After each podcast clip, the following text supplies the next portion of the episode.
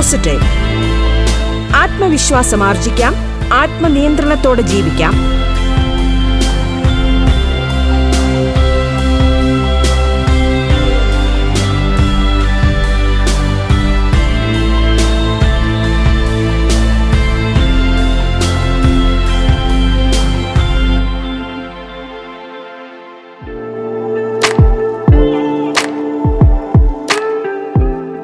നമസ്കാരം പ്രിയ ശ്രോതാക്കളെ. ഉപഭോക്തൃ സംരക്ഷണ നിയമം എന്ന വിഷയത്തിൽ അഡ്വക്കേറ്റ് ആര്യ ഹർഷൻ സംസാരിക്കുന്നു.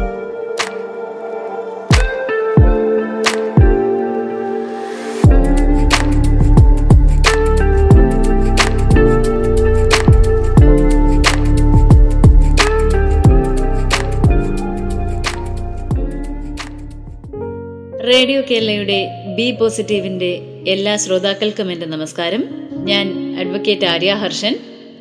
ഞാനിന്ന് നിങ്ങളോട് സംസാരിക്കുവാൻ പോകുന്ന വിഷയം രണ്ടായിരത്തി പത്തൊൻപതിലെ ഉപഭോക്തൃ സംരക്ഷണ നിയമത്തെ പറ്റിയാണ്.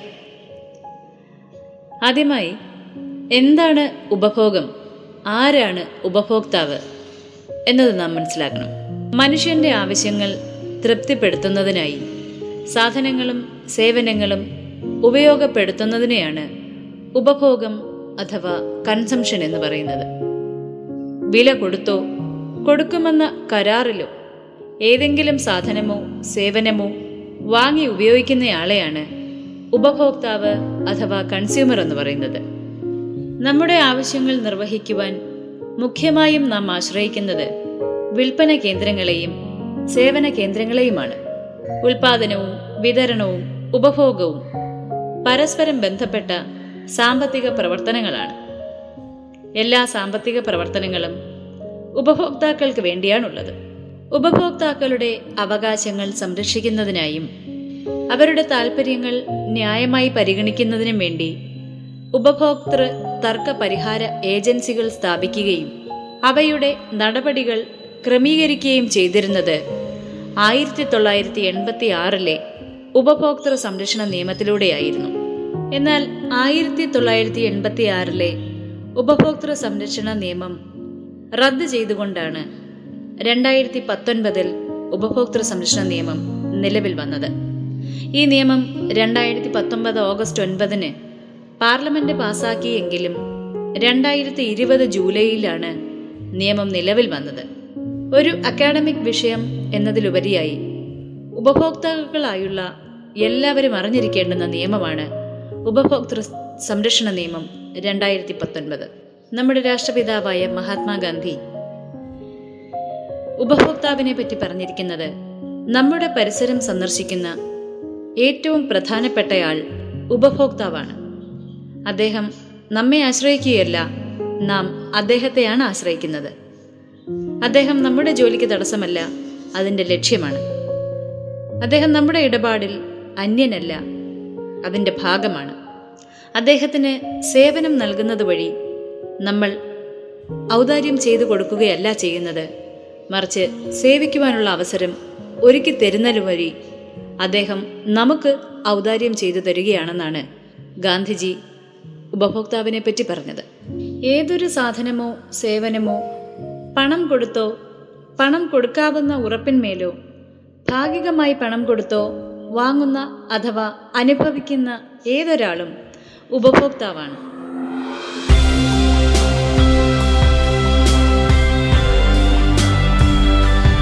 ബി പോസിറ്റീവ് ആത്മവിശ്വാസം ആർജിക്കാം.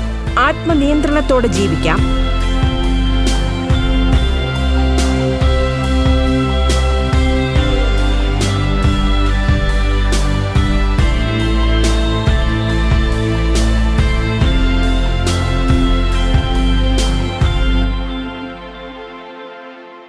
സാധനങ്ങളാണേൽ വാങ്ങുകയും സേവനങ്ങൾ നമ്മൾ അനുഭവിക്കുകയുമാണ് ചെയ്യുന്നത്.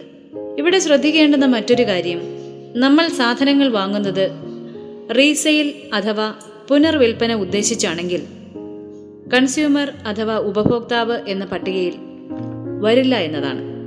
കമേഴ്ഷ്യലായും അഥവാ വാണിജ്യ അടിസ്ഥാനത്തിലാണ് നമ്മൾ സാധനങ്ങൾ വാങ്ങുകയും വിൽക്കുകയും ചെയ്യുന്നതെങ്കിലും ഉപഭോക്താവ് എന്ന നിലയിൽ പെടുകയില്ല എന്ന് മനസ്സിലാക്കണം.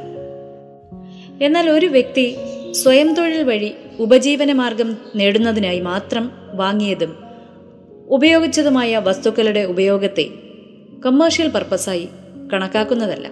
പ്രധാനമായും ആറ് അവകാശങ്ങളാണ് നിയമപ്രകാരം ഒരു ഉപഭോക്താവിന് ലഭിക്കുന്നത്. അതിൽ ആദ്യത്തേതാണ് റൈറ്റ് ടു സേഫ്റ്റി അതായത് സാധനങ്ങളോ സേവനങ്ങളോ ഉപയോഗിക്കുമ്പോൾ അത് നമ്മുടെ ജീവനോ സ്വത്തിനോ അപകടകരമാകാതിരിക്കാനുള്ള അവകാശം. ഇത്തരത്തിലുള്ള അപകടങ്ങൾ ഒഴിവാക്കുന്നതിന് വേണ്ടിയാണ് ഇന്ത്യൻ സ്റ്റാൻഡേർഡ് ഇൻസ്റ്റിറ്റ്യൂഷന്റെ ഐ എസ് ഐ മുദ്ര അല്ലെങ്കിൽ ബ്യൂറോ ഓഫ് ഇന്ത്യൻ സ്റ്റാൻഡേർഡ്സിന്റെ ബി എസ് ഐ മുദ്ര പതിപ്പിക്കുന്നത്. ഓരോ ഉൽപ്പന്നങ്ങളിലും ഉദാഹരണത്തിന് ഇലക്ട്രോണിക് ഉൽപ്പന്നങ്ങളിലും സ്വർണ സ്വർണാഭരണങ്ങളിലും ഒക്കെ ഇത്തരത്തിലുള്ള മുദ്രകൾ പതിക്കുന്നത് ഒരു കൃത്യം ഗുണനിലവാരം ഉറപ്പാക്കുന്നതിനു വേണ്ടിയാണ്. ഒരു ഉപഭോക്താവിന്റെ രണ്ടാമത്തെ അവകാശമാണ് റൈറ്റ് ടു ബി ഇൻഫോംഡ് നമ്മൾ ഉപയോഗിക്കുന്ന എല്ലാ ഉൽപ്പന്നങ്ങളെ പറ്റിയും വ്യക്തമായി മനസ്സിലാക്കുന്നതിനുള്ള നമ്മുടെ അവകാശമാണത്. ആ പ്രോഡക്റ്റിന്റെ കണ്ടന്റ് അഥവാ ഇൻഗ്രീഡിയൻസ് എന്തൊക്കെയാണ്?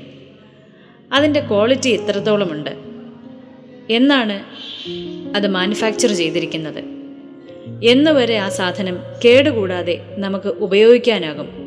അതിന്റെ വില എന്താണ്? എങ്ങനെയാണ് ഈ സാധനം ഉപയോഗിക്കേണ്ടത്? ഇങ്ങനെ തുടങ്ങിയുള്ള നമ്മുടെ എല്ലാ സംശയങ്ങൾക്കും ഉത്തരം അറിയുവാനുള്ള നമ്മുടെ അവകാശമാണിത്. നമ്മൾ വാങ്ങി ഉപയോഗിക്കുന്ന എല്ലാ ഉൽപ്പന്നങ്ങളുടെയും പാക്കറ്റിന് മുകളിലായി ഇത്തരം കാര്യങ്ങൾ വ്യക്തമായും വിശദമായും എഴുതിയിട്ടുണ്ടാകും. ഉപഭോക്താക്കൾക്കുള്ള മൂന്നാമത്തെ അവകാശമാണ് തിരഞ്ഞെടുക്കുവാനുള്ള അവകാശം. വിപണികളിൽ ഒരേ സാധനത്തിന്റെ തന്നെ വിവിധ തരം ബ്രാൻഡഡ് ആയിട്ടുള്ള ഉൽപ്പന്നങ്ങൾ നമുക്ക് ലഭിക്കാറുണ്ട്. ക്വാളിറ്റി കൂടിയതും പല വിലയ്ക്കുമുള്ളത്. നമ്മുടെ കയ്യിലുള്ള പണം ഉപയോഗിച്ച് നമുക്കിഷ്ടമുള്ള സാധനം തിരഞ്ഞെടുത്ത് വാങ്ങുന്നതിനുള്ള അവകാശമാണ് തിരഞ്ഞെടുക്കുവാനുള്ള അവകാശം. ഒരു നാച്ചുറൽ ജസ്റ്റിസ് പ്രിൻസിപ്പിളായ റൈറ്റ് ടു ബി ഹേർഡ് അഥവാ കേൾക്കപ്പെടുവാനുള്ള അവകാശം ആണ് ഉപഭോക്താവിന്റെ നാലാമത്തെ അവകാശം. പല സാധനങ്ങളും ഉപയോഗിച്ചു കഴിയുമ്പോൾ പല പരാതികളും ഉണ്ടാകാറുണ്ട്. വില കൊടുത്തു വാങ്ങിയ തുണിത്തരങ്ങളും മറ്റും ഒന്ന് കഴുകി കഴിയുമ്പോൾ നിറം പോകുകയും ചുരുങ്ങുകയും കീറുകയും ചെയ്യുക സാധാരണമാണ്. ഭക്ഷണ പദാർത്ഥങ്ങൾ പഴകിയതായിരിക്കുക ഇലക്ട്രോണിക് സാധനങ്ങൾക്ക് ഉദ്ദേശിച്ച ക്വാളിറ്റി ഇല്ലാതിരിക്കുക പ്രവർത്തനരഹിതമായിരിക്കുക. തുടങ്ങി പലവിധ പരാതികളും ഉണ്ടാകാറുണ്ട്. എന്നാൽ സാധാരണഗതിയിൽ ഇത്തരം പരാതികൾ പറഞ്ഞാലും വിറ്റുപോകുന്ന ഉൽപ്പന്നങ്ങൾ തിരികെ എടുക്കുവാൻ കച്ചവടക്കാർ തയ്യാറാകാറില്ല. നമ്മുടെ പരാതികൾ പറയുവാനും അത് കേൾക്കുവാനും ഉള്ള സംവിധാനങ്ങൾ അനിവാര്യമാണ്. അത്തരം നമ്മുടെ പരാതികൾ കേൾക്കുവാനും നമുക്ക് ഗൈഡൻസ് തരുവാനും പരാതികൾ പരിഹരിക്കാനും വേണ്ടിയാണ്. ഉപഭോക്താക്കൾക്ക് എപ്പോൾ വേണമെങ്കിലും വിളിക്കുവാൻ കഴിയുന്ന ടോൾ ഫ്രീ നമ്പറുകളും കസ്റ്റമർ കെയറുകളും പ്രവർത്തിക്കുന്നത്. ഉപഭോക്താവിനുള്ള അഞ്ചാമത്തെ അവകാശമാണ് പ്രശ്നങ്ങൾ ഉണ്ടായാൽ അത് അത് പരിഹരിച്ച് കിട്ടുവാനുള്ള അവകാശം. നമ്മുടെ പരാതികൾ കേട്ടാൽ മാത്രം പോരാ. അത് പരിഹരിക്കുകയും വേണം. അതിന് ഉപഭോക്താവിന് വേണ്ടി ത്രിതല സംവിധാനമാണുള്ളത്. ജില്ലാ തലത്തിലും സംസ്ഥാന തലത്തിലും ദേശീയ തലത്തിലും പ്രശ്നങ്ങൾ പരിഹരിക്കപ്പെടുന്നതാണ്.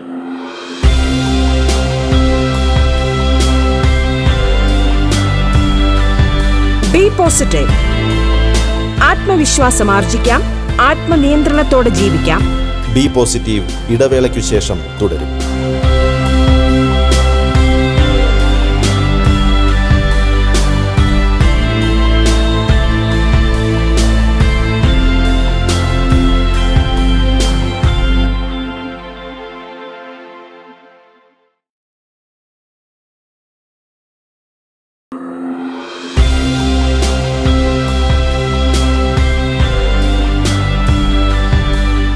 വികസിക്കട്ടെ ആത്മവിശ്വാസം ആർജിക്കാം ആത്മനിയന്ത്രണത്തോടെ ജീവിക്കാം.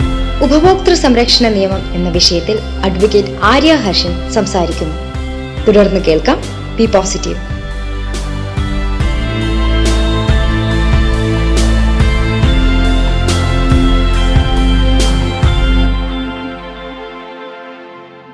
ഉപഭോക്താവ് എന്ന നിലയ്ക്ക് ഉൽപ്പന്നങ്ങളെപ്പറ്റി മനസ്സിലാക്കുവാനും അതിന്റെ പരിഹാരമാർഗങ്ങൾ എന്നിവയെപ്പറ്റി ഉപഭോക്താവിന് അറിയുവാനുമുള്ള അവകാശമാണ് ആറാമത്തെ അവകാശം.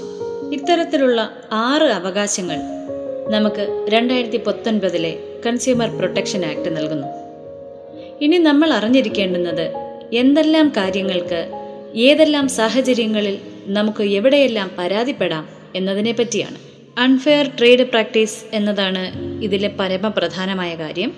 അതായത് സാധനങ്ങളുടെ തൂക്കം ഗുണമേന്മ മുതലായവ പരസ്യവാചകങ്ങളിൽ പറയും പോലെ അല്ല എങ്കിലോ പറഞ്ഞിരിക്കുന്ന ഗ്യാരണ്ടി അല്ലെങ്കിൽ വാറണ്ടി നമുക്ക് തന്നില്ലെങ്കിലോ കരിഞ്ചന്ത പൂഴ്ത്തിവയ്പ് എന്നിവ നടത്തുകയോ ഒക്കെ ചെയ്യുന്നതാണ് അൺഫെയർ ട്രേഡ് പ്രാക്ടീസ് എന്ന് പറയുന്നത്. നമ്മൾ വാങ്ങി ഉപയോഗിക്കുന്ന സാധനങ്ങൾക്ക് കുറവുകൾ ഉണ്ടായിരിക്കുക. അല്ലെങ്കിൽ നമുക്ക് ലഭിക്കേണ്ട സേവനങ്ങൾക്ക് അപര്യാപ്തത ഉണ്ടാകുക. ഇതിനെതിരെയെല്ലാം നമുക്ക് പരാതിപ്പെടാവുന്നതാണ്. അതുപോലെ സാധനങ്ങളിൽ കൊടുത്തിരിക്കുന്ന മാക്സിമം റീറ്റെയിൽ പ്രൈസ് അതായത് എം ആർ പി അതിനേക്കാൾ വില കൂടുതലായി വിൽക്കുകയാണെങ്കിൽ അതിനെതിരെയും നമുക്ക് പരാതിപ്പെടാവുന്നതാണ്. ചില സാധനങ്ങൾ ഇത്ര രൂപയിൽ കൂടുതലായി വിൽക്കരുത് എന്ന് സർക്കാർ നിർദ്ദേശിച്ചിട്ടുണ്ടാകും. അത് ധിക്കരിക്കുന്നതിനെതിരെയും നമുക്ക് പരാതിപ്പെടാം. ഉദാഹരണത്തിന് കൊറോണ സമയത്ത് ഫേസ് മാസ്കിന്റെ വില ഒരു പരിധിയിൽ കൂടുതൽ വിൽക്കരുതെന്ന് ഗവൺമെന്റ് ഒരു നോട്ടിഫിക്കേഷൻ ഇറക്കിയിരുന്നു. അതുപോലെ ശ്രദ്ധിച്ചാൽ അറിയാം ഹോട്ടലുകളിലും മറ്റും വില വിവര പട്ടിക പ്രദർശിപ്പിച്ചിട്ടുണ്ടാകാം. അതിൽ കാണിച്ചിരിക്കുന്ന വിലയിൽ കൂടുതലായി വാങ്ങിയാലും നിയമം അനുശാസിക്കുന്ന തരത്തിലുള്ള മിനിമം സ്റ്റാൻഡേർഡ് ഇല്ലാത്ത ഉൽപ്പന്നങ്ങൾ വിൽക്കുകയോ ചെയ്യുകയും അത്തരം ഉൽപ്പന്നങ്ങൾ ഉപയോഗിക്കുക വഴി ഉപഭോക്താക്കൾക്ക് അപകടം ഉണ്ടാകുന്ന രീതിയിൽ അത്തരം സന്ദർഭങ്ങളിൽ അതിനെതിരെയും നമുക്ക് പരാതി സമർപ്പിക്കാവുന്നതാണ്. അതുപോലെ നമുക്കറിയാവുന്ന മറ്റൊരു കാര്യമാണ് പ്ലാസ്റ്റിക് നിരോധനം വന്നതിന് ശേഷം കടകളിൽ നിന്നും സാധനങ്ങൾ വാങ്ങുമ്പോൾ നമുക്ക് ക്യാരി ബാഗുകൾ ലഭിക്കാറില്ല. പലപ്പോഴും നമ്മൾ ഉപഭോക്താക്കളുടെ അറിവോ സമ്മതമോ ഇല്ലാതെ തന്നെ ക്യാരി ബാഗുകളുടെ പണം കൂടി ഈടാക്കിക്കൊണ്ടാണ് ഉൽപ്പന്നങ്ങൾ വാങ്ങുമ്പോൾ ക്യാരി ബാഗുകൾ ലഭ്യമാക്കുന്നത്. എന്നാൽ നമ്മുടെ പണം കൊടുത്ത് കടയിൽ നിന്നും വാങ്ങുന്ന അത്തരം ക്യാരി ബാഗുകൾക്ക് കടയുടെ പരസ്യം പതിച്ച കവർ നൽകാമോ എന്നത് ഒരിക്കൽ കോടതിയിൽ ചോദ്യം ചെയ്യപ്പെട്ടു. ബാറ്റ ഷോറൂമിൽ നിന്നും ഒരിക്കലൊരു ഉപഭോക്താവ് ചെരുപ്പ് വാങ്ങുകയുണ്ടായി. ചെരുപ്പിനൊപ്പം മൂന്ന് രൂപ ഈടാക്കിക്കൊണ്ട് ഉപഭോക്താവിന് ഒരു കവറും ലഭിച്ചു. എന്നാൽ നമ്മുടെ കയ്യിലെ പണം കൊടുത്തു വാങ്ങിയ ആ ക്യാരി ബാഗിൽ കടയുടെ പരസ്യം പ്രിന്റ് ചെയ്യാൻ സാധിക്കുമോ എന്നത് ആ ഉപഭോക്താവ് കോടതിയിൽ ചോദ്യം ചെയ്തു.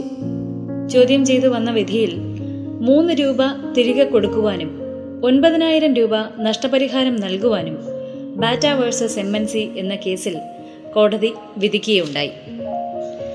നാം ഓർക്കേണ്ടുന്നത് ഇത്തരത്തിൽ ചോദ്യം ചെയ്യപ്പെടണമെങ്കിൽ നാം ഉപഭോക്താവാണെന്ന് ആദ്യം തെളിയിക്കേണ്ടതുണ്ട്. ആദ്യം ആയതിന് കടയിൽ നിന്നും നമ്മൾ സാധനം വാങ്ങിയതിന്റെ ബില്ല് സൂക്ഷിക്കേണ്ടുന്നതാണ്.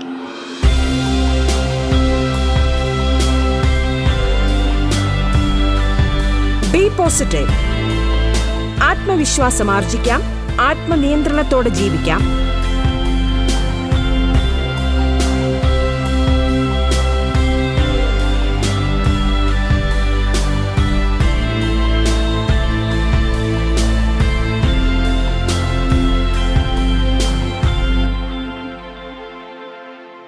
അടുത്തതായി വരുന്ന ചോദ്യം ആർക്കൊക്കെയാണ് പരാതി സമർപ്പിക്കാവുന്നത് എന്നതാണ്. ഒന്നുകിൽ ഒരു ഉപഭോക്താവിന് അല്ലെങ്കിൽ ഒന്നിലധികം ഉപഭോക്താക്കൾക്ക് അതുമല്ലെങ്കിൽ കൺസ്യൂമർ അസോസിയേഷന് അതായത് ഒരു കൂട്ടം ആളിനെ പ്രതിനിധീകരിച്ചുകൊണ്ട് ഒരാൾക്ക് അതുമല്ലെങ്കിൽ കേന്ദ്ര സർക്കാരിനോ സംസ്ഥാന സർക്കാരിനോ അതുമല്ലെങ്കിൽ കേന്ദ്ര അതോറിറ്റിക്കോ പരാതി രജിസ്റ്റർ ചെയ്യാവുന്നതാണ്. ഇനി ഉപഭോക്താവ് മരണപ്പെട്ടു പോയിട്ടുണ്ടെങ്കിൽ അയാളുടെ പ്രതിനിധിക്ക് പരാതിപ്പെടാവുന്നതാണ്. അതുപോലെ ഉപഭോക്താവ് ഒരു കുട്ടിയാണെങ്കിൽ അതായത് മൈനർ ആണെങ്കിൽ ആ കുട്ടിയുടെ ലോക്കൽ ഗാർഡിയനോ രക്ഷിതാവിനോ പരാതി സമർപ്പിക്കാവുന്നതാണ്. ഉപഭോക്താവ് പരാതികൾ സമർപ്പിക്കേണ്ടുന്നത് ജില്ലാ അടിസ്ഥാനത്തിൽ പ്രവർത്തിക്കുന്ന ഡിസ്ട്രിക്ട് കൺസ്യൂമർ ഡിസ്പ്യൂട്ട് റിഡ്രസൽ കമ്മീഷനിലോ state consumer dispute redressal കമ്മീഷനിലോ national consumer dispute redressal commission law ആണ്. ആയിരത്തി തൊള്ളായിരത്തി എൺപത്തി ആറിലെ നിയമപ്രകാരം ജില്ലാ ഫോറം എന്നുള്ളത് രണ്ടായിരത്തി പത്തൊൻപതിലെ ഉപഭോക്തൃ സംരക്ഷണ നിയമപ്രകാരം ജില്ലാ കമ്മീഷൻ എന്നാക്കി മാറ്റം വരുത്തിയിരിക്കുന്നു. എല്ലാ ജില്ലാ അടിസ്ഥാനങ്ങളിലും ജില്ലാ കമ്മീഷനുകൾ പ്രവർത്തിക്കുന്നുണ്ട്.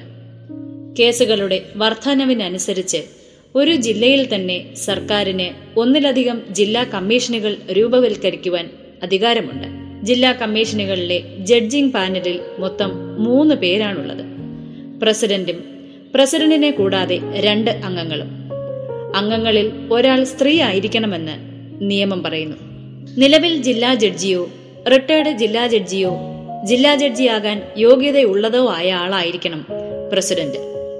പ്രസിഡന്റിന്റെയും അംഗങ്ങളുടെയും കാലാവധി അറുപത്തിയഞ്ച് വയസ്സോ അല്ലെങ്കിൽ അഞ്ച് വർഷമോ ആണ്. ഇതിൽ ഏതാണോ ആദ്യം സംഭവിക്കുന്നത്? അതായിരിക്കും പ്രസിഡന്റിന്റെയും അംഗങ്ങളുടെയും കാലാവധി. ജില്ലാ കമ്മീഷന്റെ അധികാരപരിധി ഒരു കോടി രൂപയാണ്. സാധനങ്ങളുടെയോ സേവനത്തിന്റെയോ നഷ്ടപരിഹാര തുക ഒരു കോടി രൂപയിൽ താഴെയാണ് വരുന്നതെങ്കിൽ അത് ജില്ലാ കമ്മീഷന്റെ പരിധിയിൽ വരുന്നതാണ്. ആയിരത്തി തൊള്ളായിരത്തി എൺപത്തി ആറിലെ കൺസ്യൂമർ പ്രൊട്ടക്ഷൻ നിയമപ്രകാരം ഇത് ഇരുപത് ലക്ഷം രൂപയായിരുന്നു. എല്ലാ സംസ്ഥാനങ്ങൾക്കും ഒരു സംസ്ഥാന കമ്മീഷൻ ഉണ്ടായിരിക്കുന്നതാണ്. കേരളത്തിൽ തിരുവനന്തപുരം വഴുതക്കാടാണ് സംസ്ഥാന കമ്മീഷൻ സ്ഥിതി ചെയ്യുന്നത്. ഒരു കോടി രൂപയ്ക്ക് മുകളിലും പത്ത് കോടി രൂപയ്ക്ക് താഴെയും വരുന്ന നഷ്ടപരിഹാരങ്ങളോ ജില്ലാ കമ്മീഷനിൽ നിന്നുള്ള അപ്പീലുകളോ ആണ് സംസ്ഥാന കമ്മീഷന്റെ പരിധിയിൽ വരുന്നത്. പഴയ നിയമത്തിൽ ഇത് ഇരുപത് ലക്ഷം രൂപ മുതൽ ഒരു കോടിക്ക് ഇടയിൽ വരുന്നതായിരുന്നു. പ്രസിഡന്റും നാല് മെമ്പർമാരുമാണ് സ്റ്റേറ്റ് കമ്മീഷന്റെ ജഡ്ജിംഗ് പാനലിലുള്ളത്. മെമ്പർമാരിൽ ഒരാൾ നിർബന്ധമായും സ്ത്രീ ആയിരിക്കണമെന്ന് പറയുന്നു. നിലവിൽ ഹൈക്കോടതി ജഡ്ജി ആയിട്ടുള്ളതോ റിട്ടയർഡ് ഹൈക്കോടതി ജഡ്ജിയോ ആയ വ്യക്തിയാണ് സ്റ്റേറ്റ് കമ്മീഷന്റെ പ്രസിഡന്റായി വരുന്നത്. പ്രസിഡന്റിന്റെയും അംഗങ്ങളുടെയും പ്രായപരിധി അറുപത്തിയേഴ് വയസ്സോ അഞ്ച് വർഷമോ ആണ്. അടുത്തത് നാഷണൽ കമ്മീഷനാണ്. നാഷണൽ കമ്മീഷന്റെ അടിസ്ഥാനം ന്യൂഡൽഹിയാണ്. ഒരു പ്രസിഡന്റും നാല് അംഗങ്ങളുമാണ് ഇവിടെ ഉള്ളത്. പതിനൊന്ന് അംഗങ്ങൾ വരെ ആകാമെന്ന് നിയമം അനുശാസിക്കുന്നു. അംഗങ്ങളിൽ ഒരാൾ നിർബന്ധമായും സ്ത്രീ ആയിരിക്കേണ്ടതുണ്ട് കാലാവധി അഞ്ച് വർഷമോ അല്ലെങ്കിൽ പ്രായപരിധി എഴുപത് വയസ്സും മറ്റ് അംഗങ്ങൾക്ക് അറുപത്തിയേഴ് വയസ്സുമാണ് നിഷ്കർഷിച്ചിരിക്കുന്നത്.